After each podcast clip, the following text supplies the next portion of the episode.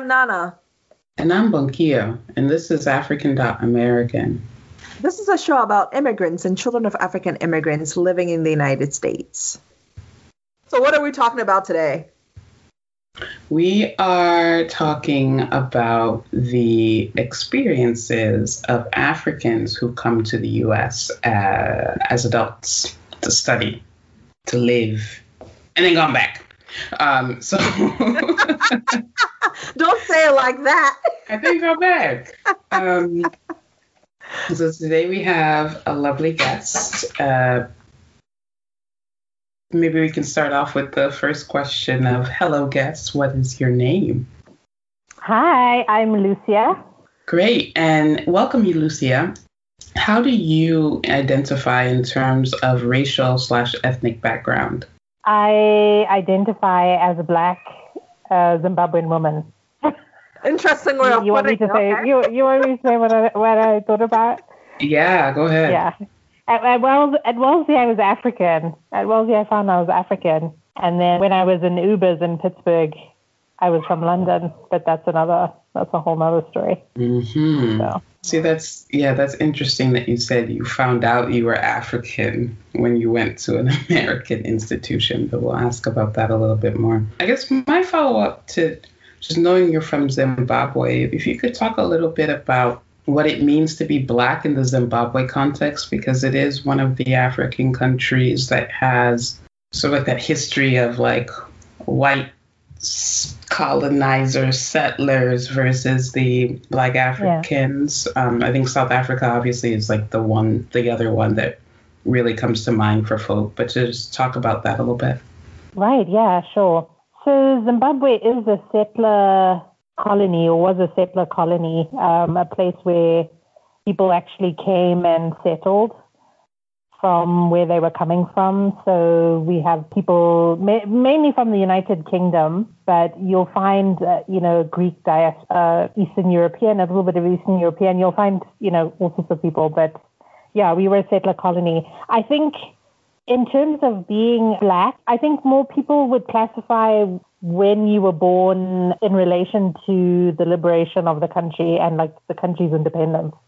So my generation of people born after 1980 are usually called the born frees, you know, meaning that you were born in a free country uh, versus people who were born in the colony before, like born in Rhodesia, like my parents, for example, etc. So yeah, so I think I think there's more of that rather than you know, am I black. I don't know. And I think for the born frees, I think you'd think of yourself as black before you think of yourself as African because that, just in terms of the language, is not used, I guess. So I would say I was black. I didn't start saying I was African until I got to Wellesley. And that's not because you're not African. Obviously, you are a person from Africa. But I think just in terms of, yeah, the identity, seeing each other, you know, you're black, you're white, your mixed race, which we still call colored in Zim. So that's a different thing too. Mixed race people are not black people in the way that that term is a construct for people in the States because of the history and and the sort of political like context of it. Yeah. that's interesting. I don't think Mugabe like ended up getting all the white people out of Zimbabwe. So our whites, I don't know how else to phrase it. I know that there was some time when he was trying to get the white yeah. farmers to so move still... off of their land. And so, are they considered African in Zimbabwe? I would assume so, because that's where they're from. I would say that the terminology is not as fraught as it is in the US context of someone white saying I'm African. You know, there isn't it's it's not as loaded. I don't even think loaded is the word, but it's not just as fraught a thing, you know. Yeah, you know, someone could come up and they have a Zimbabwean passport. And I don't think anyone would have any qualms with that. We're all Zimbabwean. We're all not as much of a rainbow nation as the sort of PR of South Africa really hypes on, but yeah, but definitely, you know, different ethnicities, different races, and and that's fine.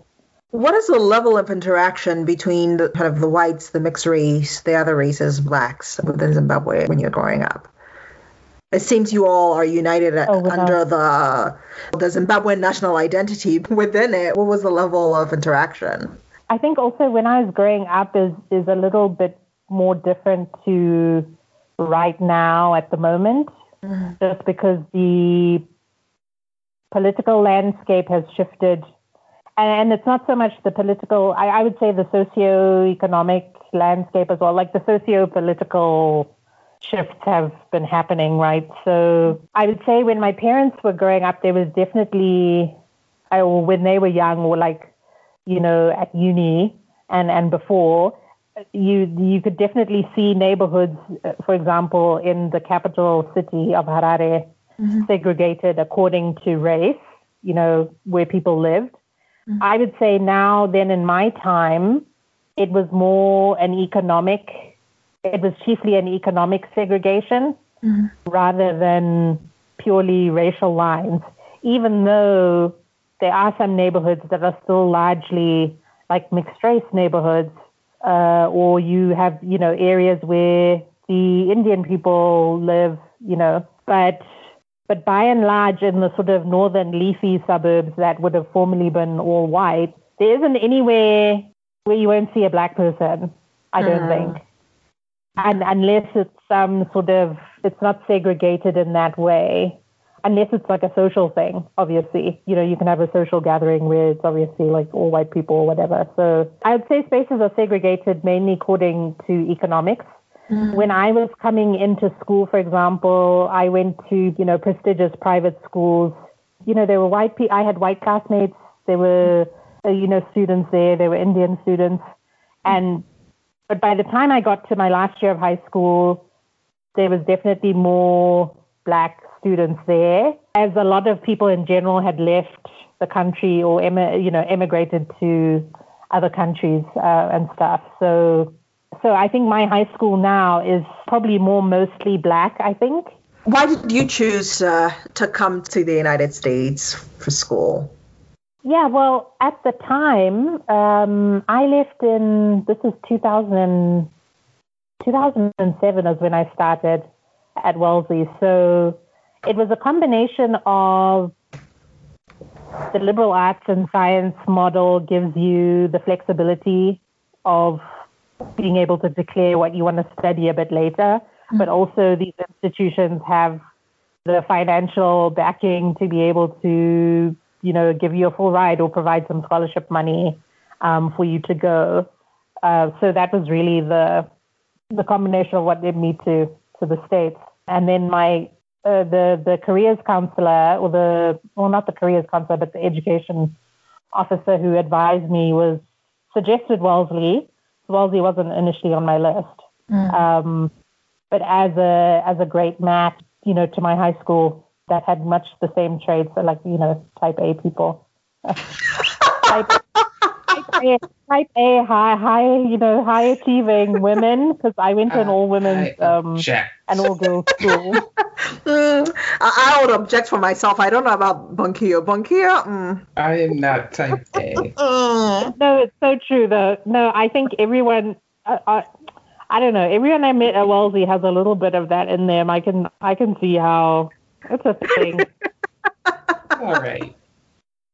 Oh, I, I like to call it. Uh, my sister calls it liking to be in control. You like to be in control. I think yeah. it is just high trying achieving. to be, yes, high achieving, trying to be organized, and having logic to the things that you do. Well, this is how I say it, but we, we like to be nurtured and we like to also nurture.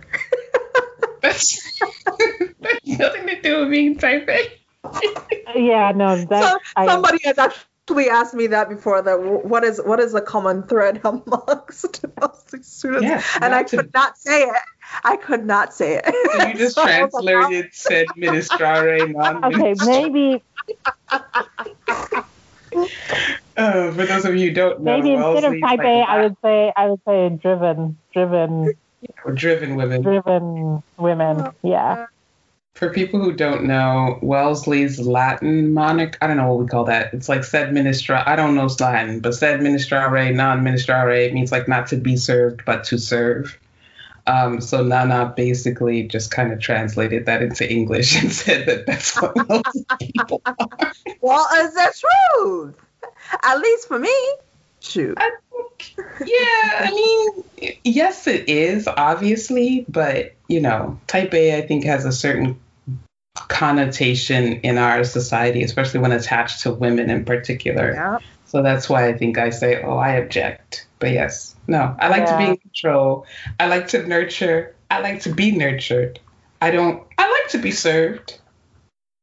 So I object to that part of the wealthy love, but I also like the idea of serving. So there we go. Yeah. Or what do you remember was the hardest aspect of integrating into American life um, when you came to college? Or did you feel like you had to integrate when you came to college? When did you actually integrate into American life? When did I integrate into it? Nana, please. Hey, Wellesley has its own bubble. So sometimes, you know, you can. Well, it is its own bubble. It is its own bubble, actually, and and I think I would. I think I would preface. Yeah, I think I would begin by by sort of, you know, prefacing all the answers with that. That was my sort of primary experience of of America was through the the Wellesley bubble, right? For the first four years of my almost decade long immersion, That's you intense can call it that. and very Um, misleading. Sorry. I mean, first of all, it's a women's college, so you know, then we start going off from there. Uh, Yeah, it's the ones. Yeah. So, well, I think one of the most striking things once I was in the States was the culture of, of waste, you know, the lifestyle, which I would say like waste, and maybe this is like waste slash excess, you know, mm, um, of, of even just, you know, the fact that, okay, let's say, you know, shopping for, you know, dorm room stuff and, and you, I remember like trying to choose a pillow, like I'm going to get a pillow. Okay.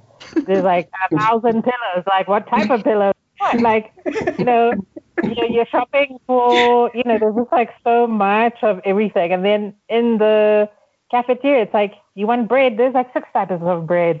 There's like, you know, eight types of milk.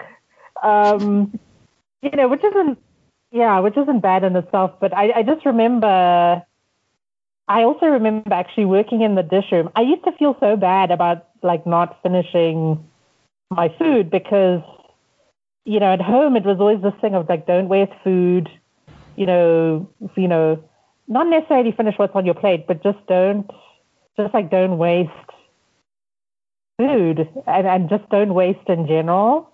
So I kind of really kind of felt like bad about that until one night I was in the dish room, I was on pots and pans, and when the night was over, like when dinner service was over, I remember um, they just got the pots of like soup and the like trays of lasagna, whatever, out of the the warmers and just chucked them down the drain. and I was like, oh my food god, like safety. perfectly okay food. Like, and then I just kind of didn't feel, I guess, bad about it. It was just, it was definitely a gear change of just, okay, this is just a sort of a culture of excess, I think, and, um, and and yeah, and I think it's just a lifestyle thing. But I would notice, you know, if I was, you know, I, I just even little things like always having my AC on, you know, in the summertime, or if I was driving in Pittsburgh versus when I was driving at home, I never had the AC on, you know, because that, that uses more fuel and, you know, just stuff like that, just little things like that. Or, or, or even just the Amazon packages you get, you know, and everything's like a big box for a little thing. And, you know, they could have put, you know, maybe two things in like the one box or whatever, you know, and I remember being back home and driving past in the city center outside one of the big wholesalers uh, in the central business district. And people were actually lining up waiting to get the boxes, you know, that will have contained the goods. And there was just this queue of people outside, like waiting to get those boxes to obviously reuse them for whatever they use them for, you know, whether they're like small scale vendors needing to carry stuff. So it's like, yeah, Can you describe your friend group in the United in the U.S. Your friend group at, at Wellesley, your friend group outside of Wellesley, and what was the common thread amongst the people? When it They comes were to wasteful. no, it's it's important to get called out on these things. Touche. That's it's just I'm still like reeling from that because it's so accurate and it's something that we as Americans don't. We think about it, but we don't think about it. So it's interesting to hear someone else being like, "Man, y'all just waste everything." And it's like, yeah, we kind of do. So thank you for that. Uh, at, at Wellesley, it was mostly. I think it was mostly international students, and then actually mostly people in Wellesley African Students Association. I was going to say African international students. Then I remembered we had Stefan there. Okay, mm. she was Chinese American. uh, we interviewed Steph um, this year, so I know. We had Stefan there. Um, you know, I really had a really good friend from Bangladesh. You know, and we were sweet mates in our in my senior year. So, but I think the the common thread would have been mostly international and mostly mostly people in that in that association. Why do you think that was the and, case? Yeah, I think it's I think it was um, you have common ground, but actually more than anything, really, the WASA people really stalked me out my first year. They really were. I remember she was just coming and being like, "Yes, you know, you." They really like sought me out and welcomed me in and that's like what you need, right? So, and I think it was that aspect of it more than just the fact that these are other African students, you know, from other African countries. It was actually it, it was still a pretty international experience because I remember Halima writing to me. She was my sort of big sister, right? When you when you come in and you kind of have someone who's mentoring you a little bit, you know, you know, someone to kind of hold your hand a little bit in that first semester. And so I remember her writing me an email once I'd gotten accepted and I'd accepted um, the offer to come to Wellesley. And uh, she was from Niger, you know. And I remember thinking, like, I don't even know where Niger is, okay, on the continent, but like, amazing, you know? So I think it was really just the fact that they, they, they sought me out and it was a home it was a home and a space to be at home at, you know, on mm-hmm. campus. Um, yeah, and then and then you know Slater International as a as a larger subset of that. I would say once I got to grad school, um, you know, grad school was a bit different. I feel like Wellesley had more, or the undergraduate experience had more of that community aspect. Mm. Uh, partly also because of the way you're living, right? You're in this dorm setting, you're eating meals together, you know, you're taking some classes together. Um, my class was really small too, my grad class. So I, I think of grad school as more, they were more like professional connections in a way rather than actual friends. People I think of as my close friends who I think are still from the, who are today still from the Wellesley gang, you know, people I met at Wellesley. So yeah, I think I agree with um, that. I remember my that, first. Oh, yeah. sorry. No, I was going to say, just connecting connection to what you were saying. My first semester in grad school was rough because I think I thought it would be Wellesley part two, but my cohort was five people, and that was kind of it. It was a big university too. It was like fifty thousand students, um, and me and a lot of my really close Wellesley friends were messaging each other that first semester. We're all in different grad programs of being like, "What? what? School is not supposed to be like this. It's supposed to be the sisterhood of the traveling pants and blah blah blah blah blah." So, yes. My program had five people too.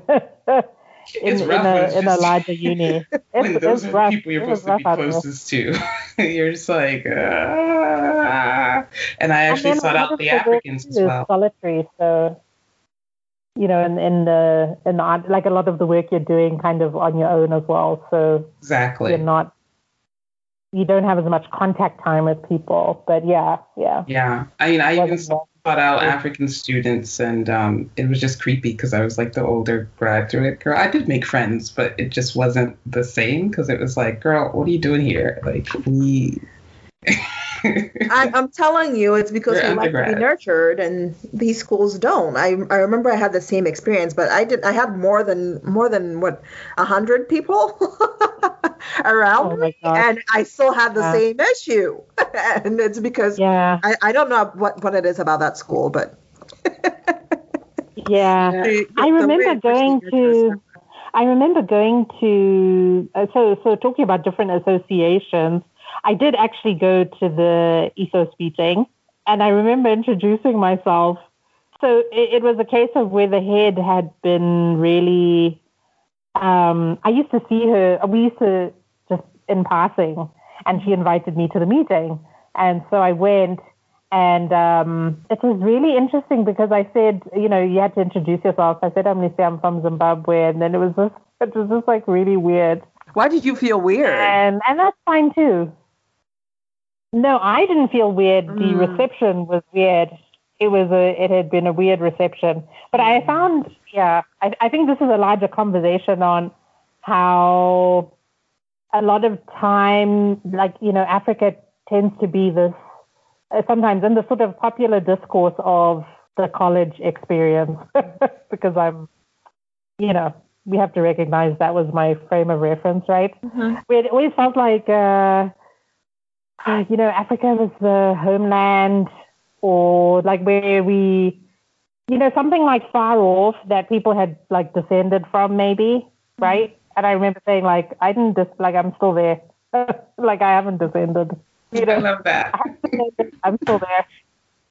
And it's Yeah. uh, more sort of, I think WASA was just a place where we're just recognizing the sort of, you know, cosmopolitan nature of a lot of the places that we come from, and there's like less explaining to do. Yeah.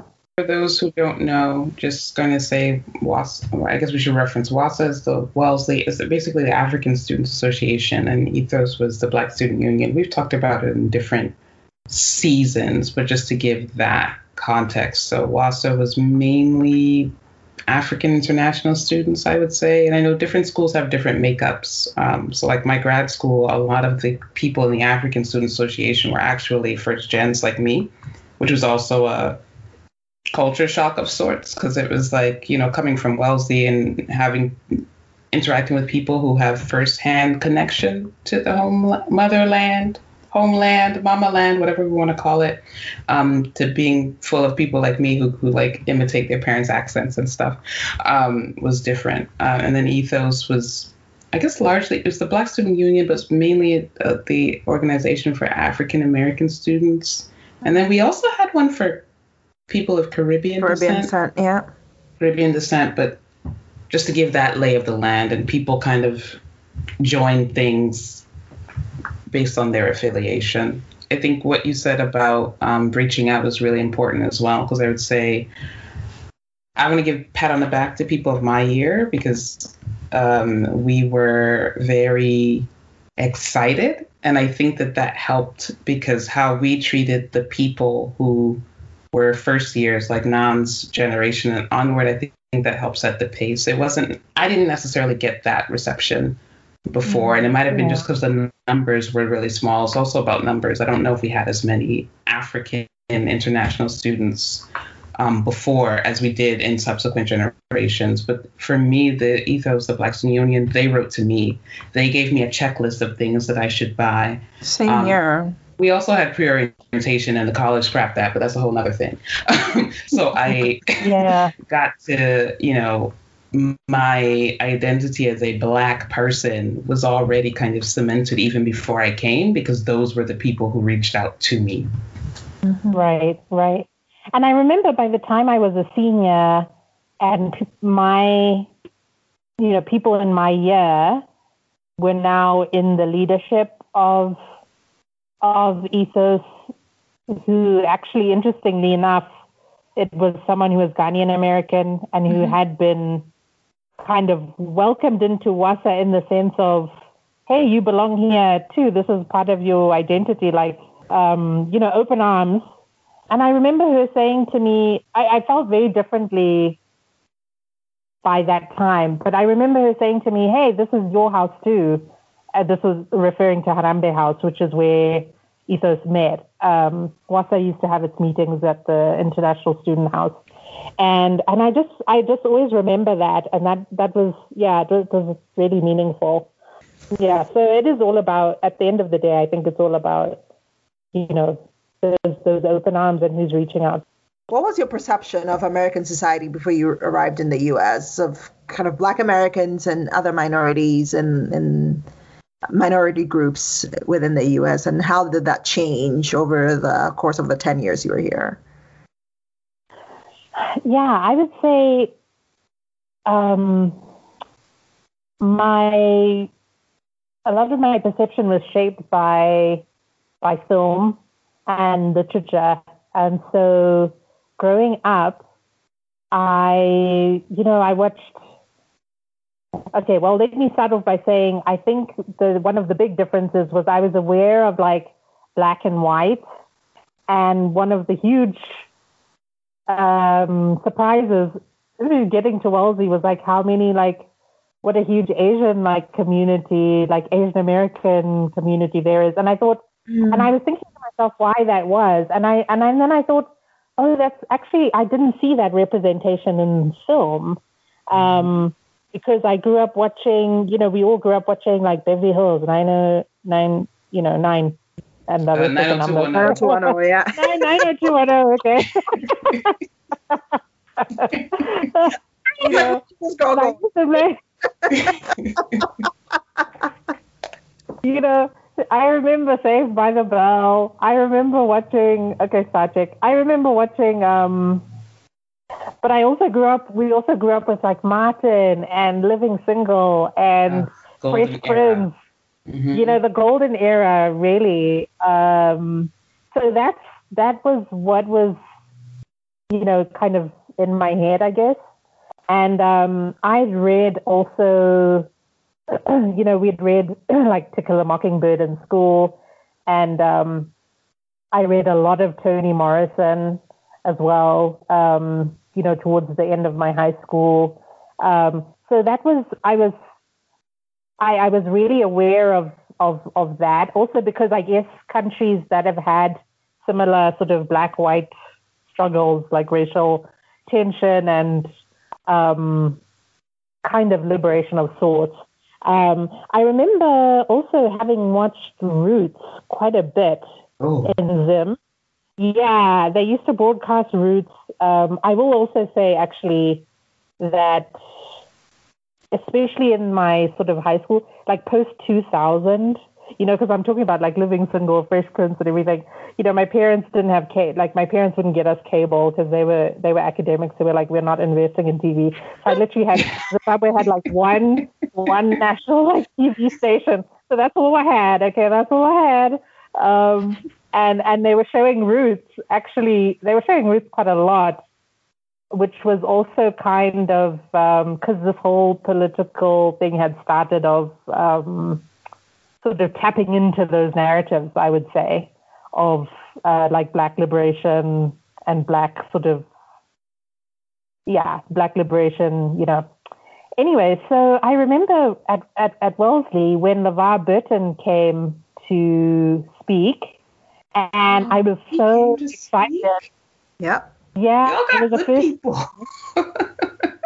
we had Sorry. really good people. Yeah, we had Harry Belafonte also came when I was a sophomore, I think. What? Yeah. We got, we got Ann Coulter and Phyllis Schlafly.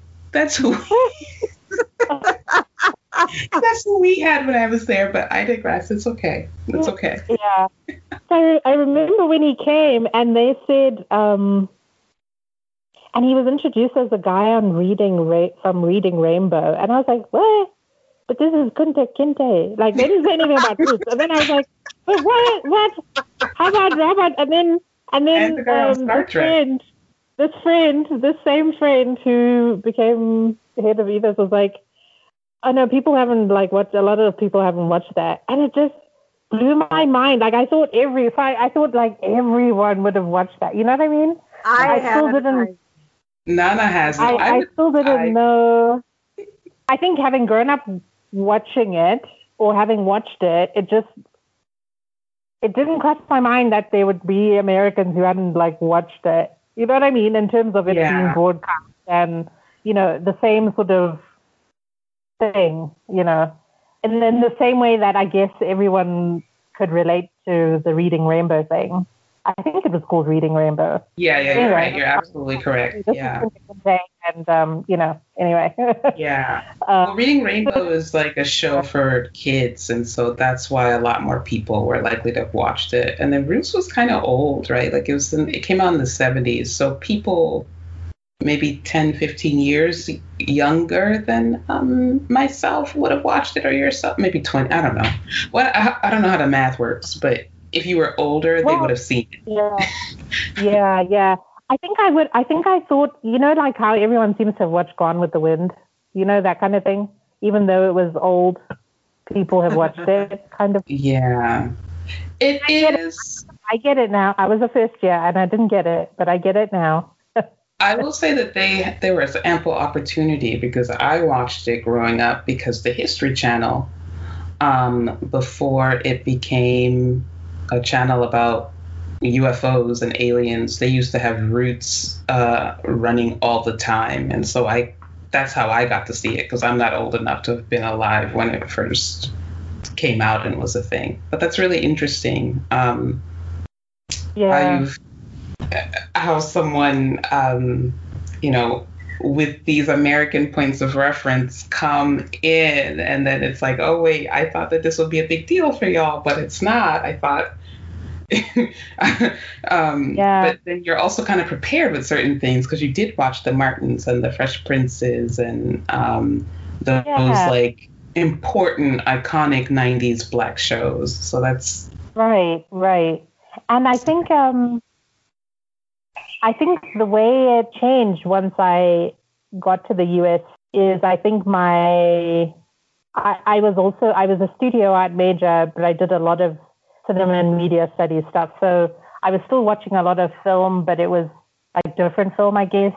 Um, you know, Spike Lee's film When the Levees Broke was so huge for me. Um, watching that documentary and understanding Katrina's impact and influenced my going to New Orleans on a volunteer project and influenced me deciding to be a studio art major um, so I think I think basically things got more nuanced once I was once I was there in terms of the types of films I was looking at, and then I also read Isabel Wilkerson's The Warmth of Other Suns. Mm-hmm. This was after, but I think this was during grad school. I think is when I read this. I think, but that that really blew me away it, it really struck me that, oh, no, this book should be actually required reading, I think, for everyone in America. It's a big book, isn't it? I, I, it's on my to read list, but it's just so big. it's. yeah. It's just, I read it as a Kindle, so I, I wasn't, yeah. yeah my yeah. understanding is it's like five, 600 pages. So, um, but beautifully written. So. Yeah, that was excellent. I think it got more like complex and and and, and richer once I was getting sort of deeper in, into more sort of film and, and art. Um, one huge thing, having grown up watching, you know, all these TV shows and you know, America is sort of the embodiment of, of cool, right? And, mm. you know, popular culture, et cetera, et cetera. So it was a huge shock, actually, once I arrived, how much of a of a sort of Anglophile bent the society is. that people were just fascinated by my, you know, quasi British accent. Um, I was really, mm-hmm. I was really taken aback by that because it, that was just really surprising to me. But I think that remains a sort of common theme where people aren't really listening to what you're saying. But I mean, yeah, I remember. I remember. But just, just love you. I, re- I remember. I remember. I was at. I was. I was trying to get the token machine wasn't working. The bus was coming. This was. This was at the campus. And I'm trying to get tokens. I'm like, you know, because you know the bus was on the schedule and everything. And I'm talking to this girl, and and she says, "Oh my gosh, I just love your accent." And I'm just like. Uh, really? really? Americans have a um, thing for British accents. Um, I was really yes. surprised by that. I was really taken back. Far. I and what is it like for people who don't have, you know, who have different accents that are not, you know, quasi British, you know. Um, so yeah. Yeah. I think I've I've said it before, but I have a friend who is like Kenyan, but he said uh, one day he like went shopping or something and left all of his like basically he spent all his money, and then he needed to get on the T, which is the Boston like train system, and he he just pretended to be a confused British person, and people paid his. He was like, "Excuse me, I seem to have lost my way. Can you help me find my? I'm trying to get to whatever." Ashbury or whatever. And people are like, oh my gosh, do you need help? And he was like, you know, if I God. didn't put that accent on, they would have been like, you you know, we know we do it. Excuse me, can I have a dollar? Can I have a dollar? Can I, you got 50 cents, spare some change? The reaction would have been completely different. It became a whole village trying to help this poor man with all his fancy bags. Count. Oh goodness oh. gracious! Oh, That's well, funny. this is how I just. This is how I just ended up. I think this is how I just ended up being having this Uber persona once Uber arrived in Pittsburgh. Of just yes, I am from London. Just just go with it. Just Yeah. just go with the flow. Don't start explaining what what what Southern African country you're actually from. It's hard enough being a Um, black person yeah. in America. Get all the, you know, the perks that Yeah. you can get. that is so wrong. Roll with it. it's not her fault if they perceive her to be one thing or the other. And I've talked about mine as well. I spent a semester in the UK and came back with a British accent, and people were very confused by it. But I think it helped me get my first job. I think it really laid my life. It really I'm, set my how, life on a it's, it path. certainly helps. it helps. And it's it's it is what it is that you know that it is. Um, but i would say uh, i guess the next question for us for you is now you're here you you had this idea.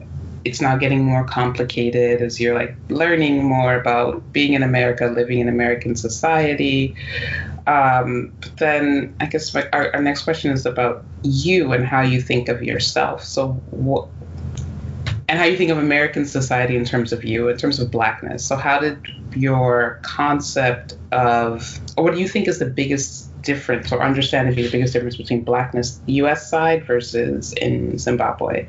the biggest difference is like knowing i think i became aware of of the black versus african thing and that yeah unfortunately in some situations it was I, I think you do have privilege in some like contexts when people perceive you to be an african person rather than a black person. Black person meaning you know black of america um, versus versus being African, and um, and I think and I think someone who was, I think you'd experience the same thing in reverse if you were in a lot of African countries as well. Yep. Um, you know, Sydney, in in Zim you would, and and you know, so I remember being in in Uganda on um, internship with uh, with a classmate and and just experiencing that, it, it just helped sort of solidify that. Um,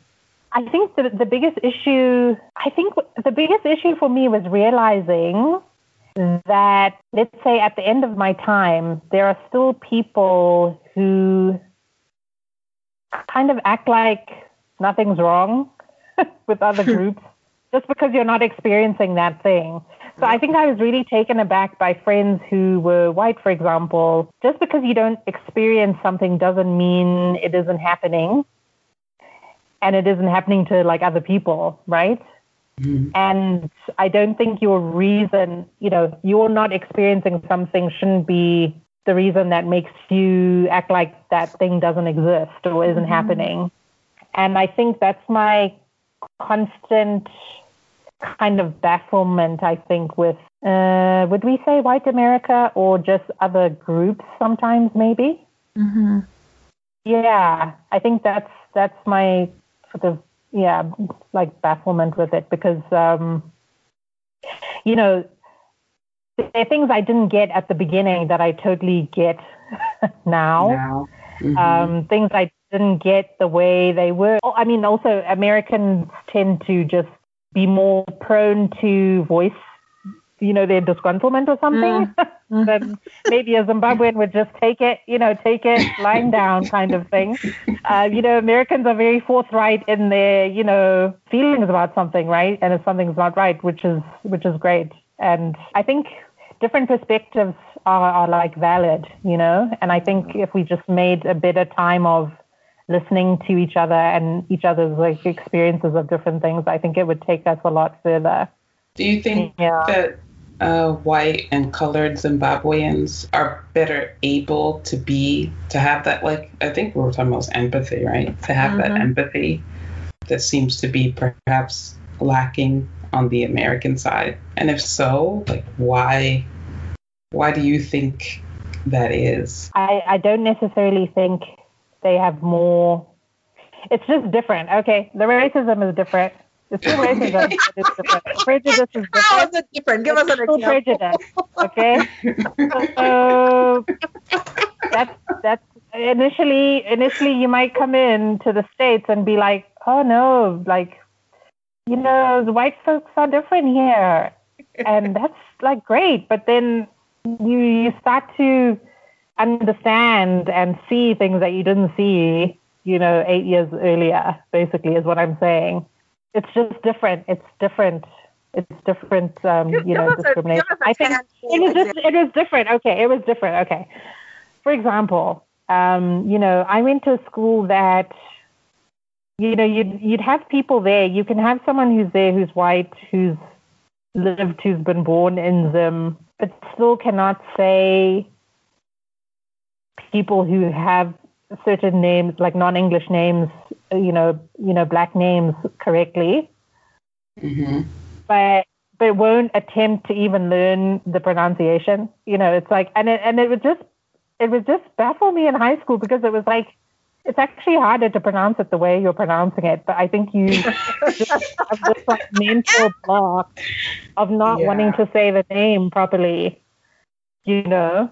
And whereas in the states, I'd get a lot of, um, okay, your name's, you know, your name name's Zise. Am I saying it correctly? How do I, how do I pronounce your surname? You know, people seem like they want to know or attempt to even, I mean, the fact that you're attempting, the fact that you're even asking me how to say it is like, just blows my mind, you know? Yeah. Um, but that, you know, so it's just things are manifesting differently, but it doesn't mean that there's no issues, you know, and there's no structural racism, for example. Um, yeah. I mean, I just saw how, I mean, even you know, at, at college, there was that program that people, a friend of mine just described being in this program like before orientation. Oh, I think yeah. it happened I as well. Yeah. I did that. It's like, it's a little bit weird uh, because they're not taking everybody.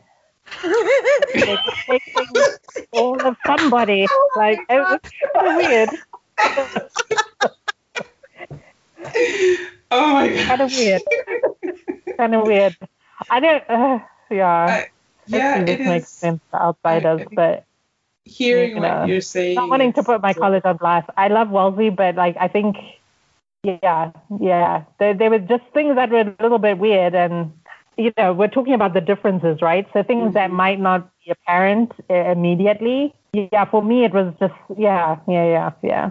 I think another difference was just the um, I mean, this is a it's a complex one, but initially I didn't understand it. Okay, I, I just really didn't understand how we had the there was the like excellence awards, you know, for people of color. That was, that okay, was this is before my Oh no, it wasn't there. it was. Oh, awards. it might have been my first year. I think I got an award for getting a 3.5, yeah. and they gave me like a bunch of gift certificates yeah. to like Victoria's Secret and other things. That was new though. That was relatively new, and yeah. I think it had to do with their research or whatever that they were doing. So. Yeah, that that that's what it was, and I think. For example, in the Zim context, there wouldn't be something like that, right? They wouldn't be. It was there, there just wasn't anything like that where, you know, a group of people based on like skin color would suddenly have this like lower GPA excellence certificate that isn't the wider body's excellence certificate. But yeah, with time, I mean, these, these things are complex. Things are complex. I've just been listening to a podcast on what is it called? Dear White Parents? No, Good White Parents. Or yeah, I think I've heard of that one. I've heard about, of it. Yeah, that just sort of lifted the lid on, you know, like the how education systems are going. uh, you know, using New York as an example, um, which was just just blew my mind. Um, so it's it's complex and it's it's it's pretty hectic. It's pretty hectic. If you're, but again, you're coming from that other, like you're coming from a different context, basically. I think is what I'm saying with that. Um, and yeah.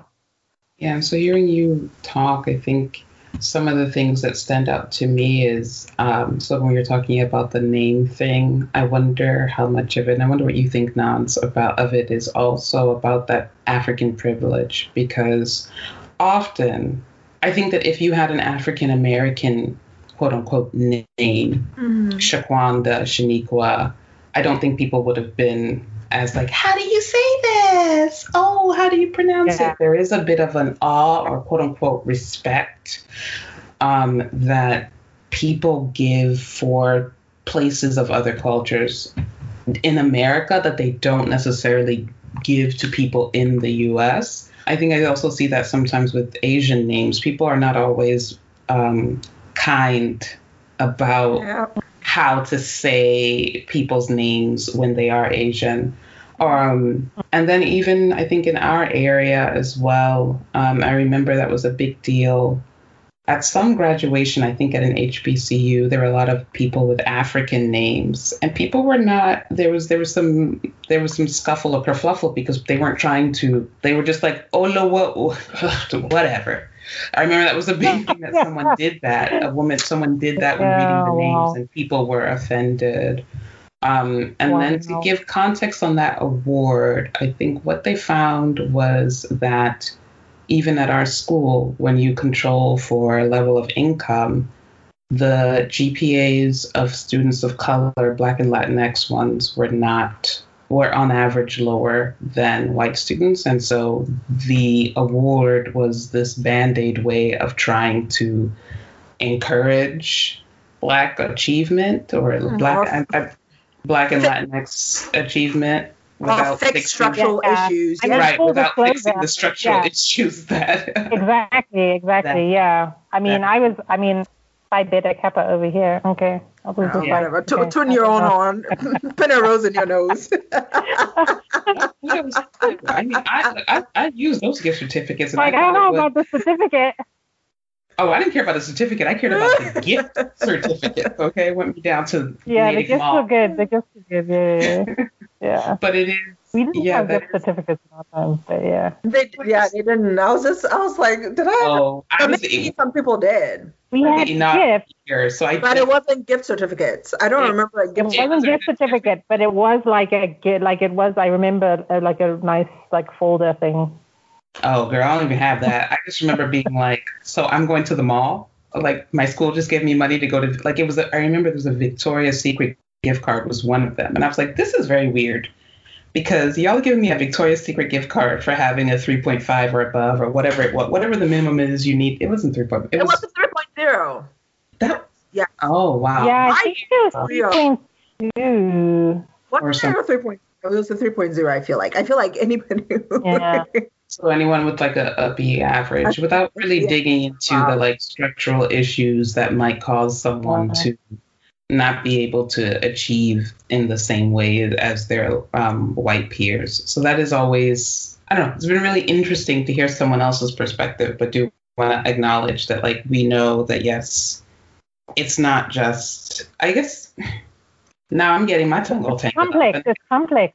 Yeah, it is. It is. I mean, it's, yeah. it's affirmative action. Um, and um, I'm wondering, do they not have affirmative action in the Zimbabwe context? No, I, I don't think it would be in a setting where, you know, my high school, for example, you just, I don't think you would just, you would have something like that. But, but again, you, you don't have the, it's not the same context, you know?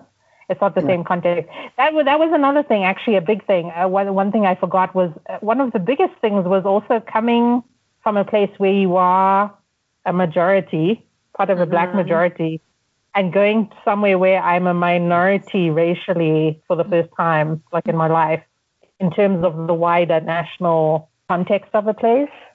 And that was very different too. I think I could understand things um, like at you know at home, for example, people will say like, oh, you know, you know, people in like you know the white community, for example, are really good with like helping each other and you know networking and you know black people don't you know help each other. And I'm like, oh, no, I don't think it's that simple. I I think when you're a minority in a place, it is easier to to kind of have this like club, you know, in a way. And I felt part of it, which was really cool actually, to be in this kind of unspoken part of this like black club, which was really awesome actually. And I kind of miss that. So that that was a significant thing too.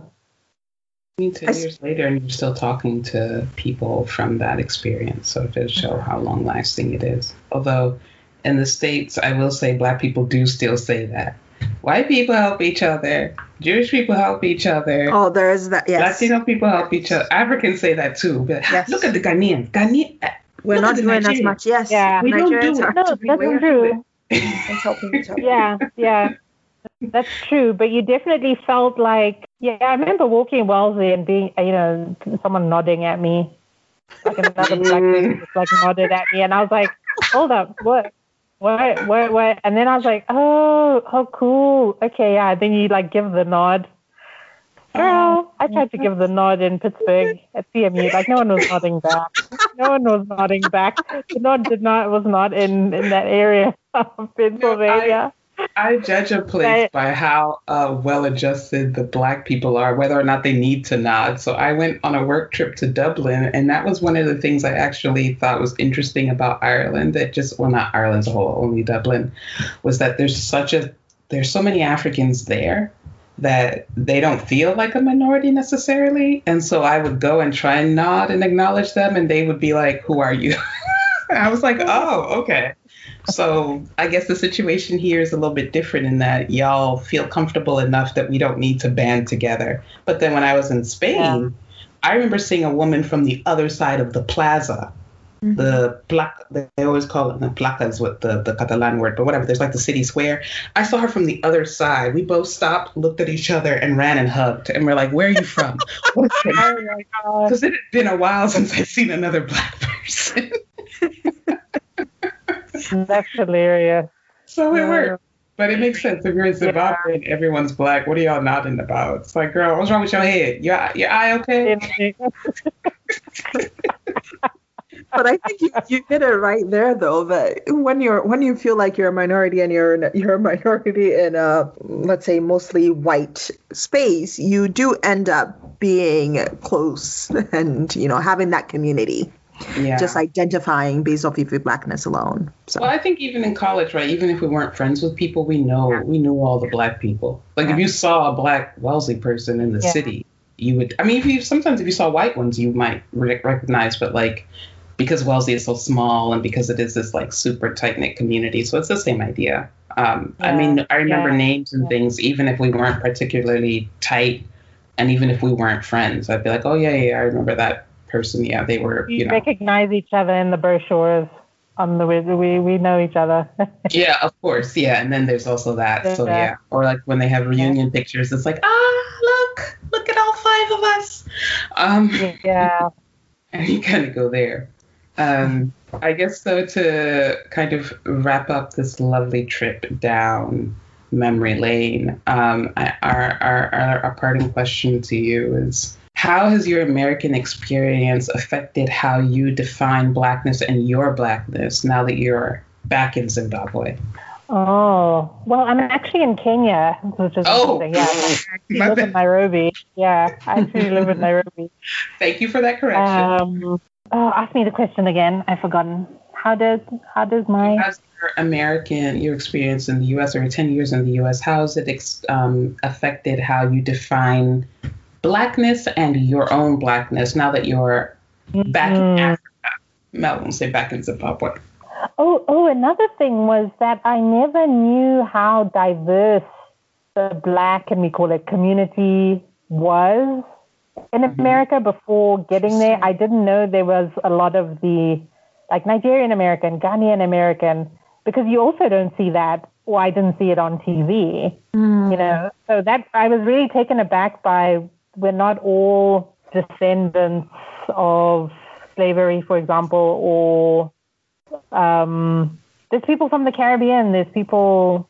Okay, the Caribbean I knew about, but yeah, that that was also a big thing. It's like even that is also very dynamic and it's not a monolith. It's not a monolith. Yeah, I don't think you always have that sense coming from the outside.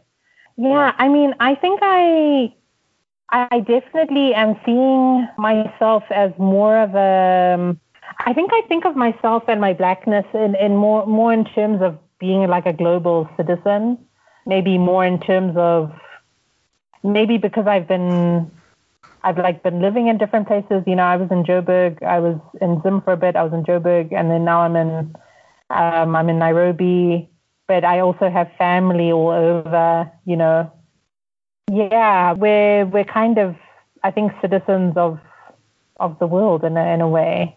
So there's the plurality there that wasn't there before, even to the identity of being Zimbabwean, because I think when I was growing up, that was a lot more maybe easier to see as being more static than it is now, where we do mm. have a huge diaspora now, a, a, very much a growing diaspora. You know, people who are Zimbabwean, you know, but who've who identify as Zimbabwean but who've never been to Zim. You know, mm. uh, yeah. children who've been born outside. You know, so that was that was really a highlight for me as well. You know, I have cousins. I was visiting you know, I have cousins in Atlanta, and they were like, "Oh, but you don't sound Zimbabwean." this is this is also because of like, okay, which Zimbabwean? Okay, yes, I have like private school accent, maybe. Like I just have different accent to a whole bunch of your relatives, right? But like, mm. but but how funny for you to be telling me what Zimbabwean is in Atlanta, you know? Right. Like, well, now that they mention it, you. A, is this a you know, lots of, a lot of, I think if there was an emoji, it would be that mind blown, you know, emoji or just in a lot of these interactions, you know, and, and, and instances. So, um, yeah, the world feels smaller in the sense of the connectedness of it just because of my experience and the black experience sort of yeah a, a, a great plurality but also a great depth in there. And which is what I love about this podcast I think because this this voice that you are highlighting I don't think I've heard being highlighted really much before. Um, so it's important to to have that. Thank yeah. you that's really it, it, makes us feel like we're on the right track and we're doing the right things. But yeah it is um,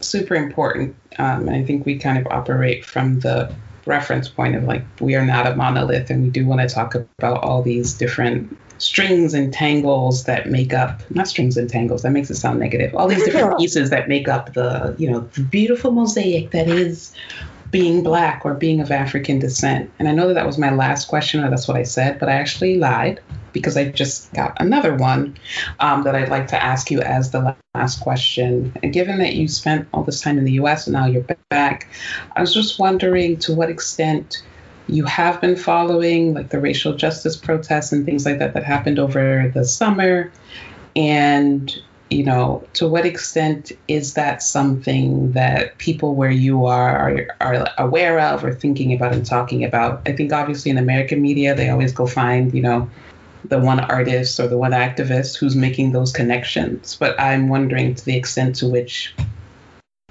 the events of this summer, particularly George Floyd's murder, is something that has affected black people outside of um, the U.S. context?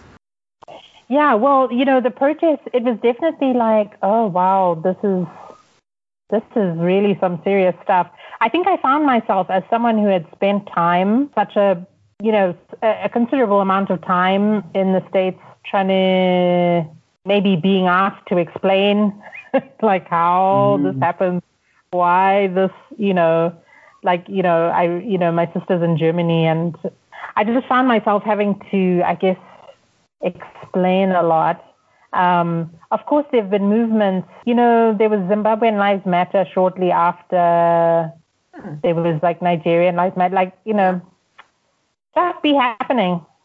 Stuff be happening um, around in a lot of places. But yeah, that was definitely, you know, something I was watching with the world. And it actually made me start reading Caste by Isabel um, Wilkerson, Wilkerson yeah. as well. And, and, um, and I think in the few pages, because I haven't I haven't finished it. I'm not even halfway, but I find I found her articulating just a lot of what I was grappling with, but like didn't have the vocab to really articulate mm. in that, and it just it just made things make a lot of sense. That makes sense. I haven't read mm-hmm. I haven't read Warmth of Other Suns. But um, I've from the interviews that she's given about the book, I think um, uh, I agree with that. I, I really appreciate her framing because it. I really appreciate her framing because she, you know, gives us a new. I, she gives us a new framework to really understand what it is to be in America and of any race, and kind of get like, okay, um, this is why we have these systemic problems that are unique to the black community and it has to do with right. this class frame this caste framework um, that I, I think other frameworks don't weren't as helpful for before although i had i I'd had a few in grad school that to me were helpful. This one was like, oh, and I say all that, and I still ain't read the book, so there you go. I'm, right, I'm getting right, there. Right. I'm getting there. you could see also I think the book was really helpful because you could see how you could come in as international students and then over time your identity kind of solidifies as something else. Mm-hmm. You know, as people take on and don't have to take on, yeah. you know, if they're not black, don't have to take on maybe some of the yeah. the sort of baggage that's associated with that, yeah. or or or then and then also don't maybe have the what I really consider to have been a privilege to have like had the friends that I had, the different friends that I had to sift through, like experiencing like what is it to be Muslim and black in America? Mm. What is it to be Ghanaian American in America, you know, in an immigrant family? What is it to you know, and I don't think people yeah, that's not necessarily maybe something you can move through as much, maybe when you're not actually of that race, maybe. I don't know.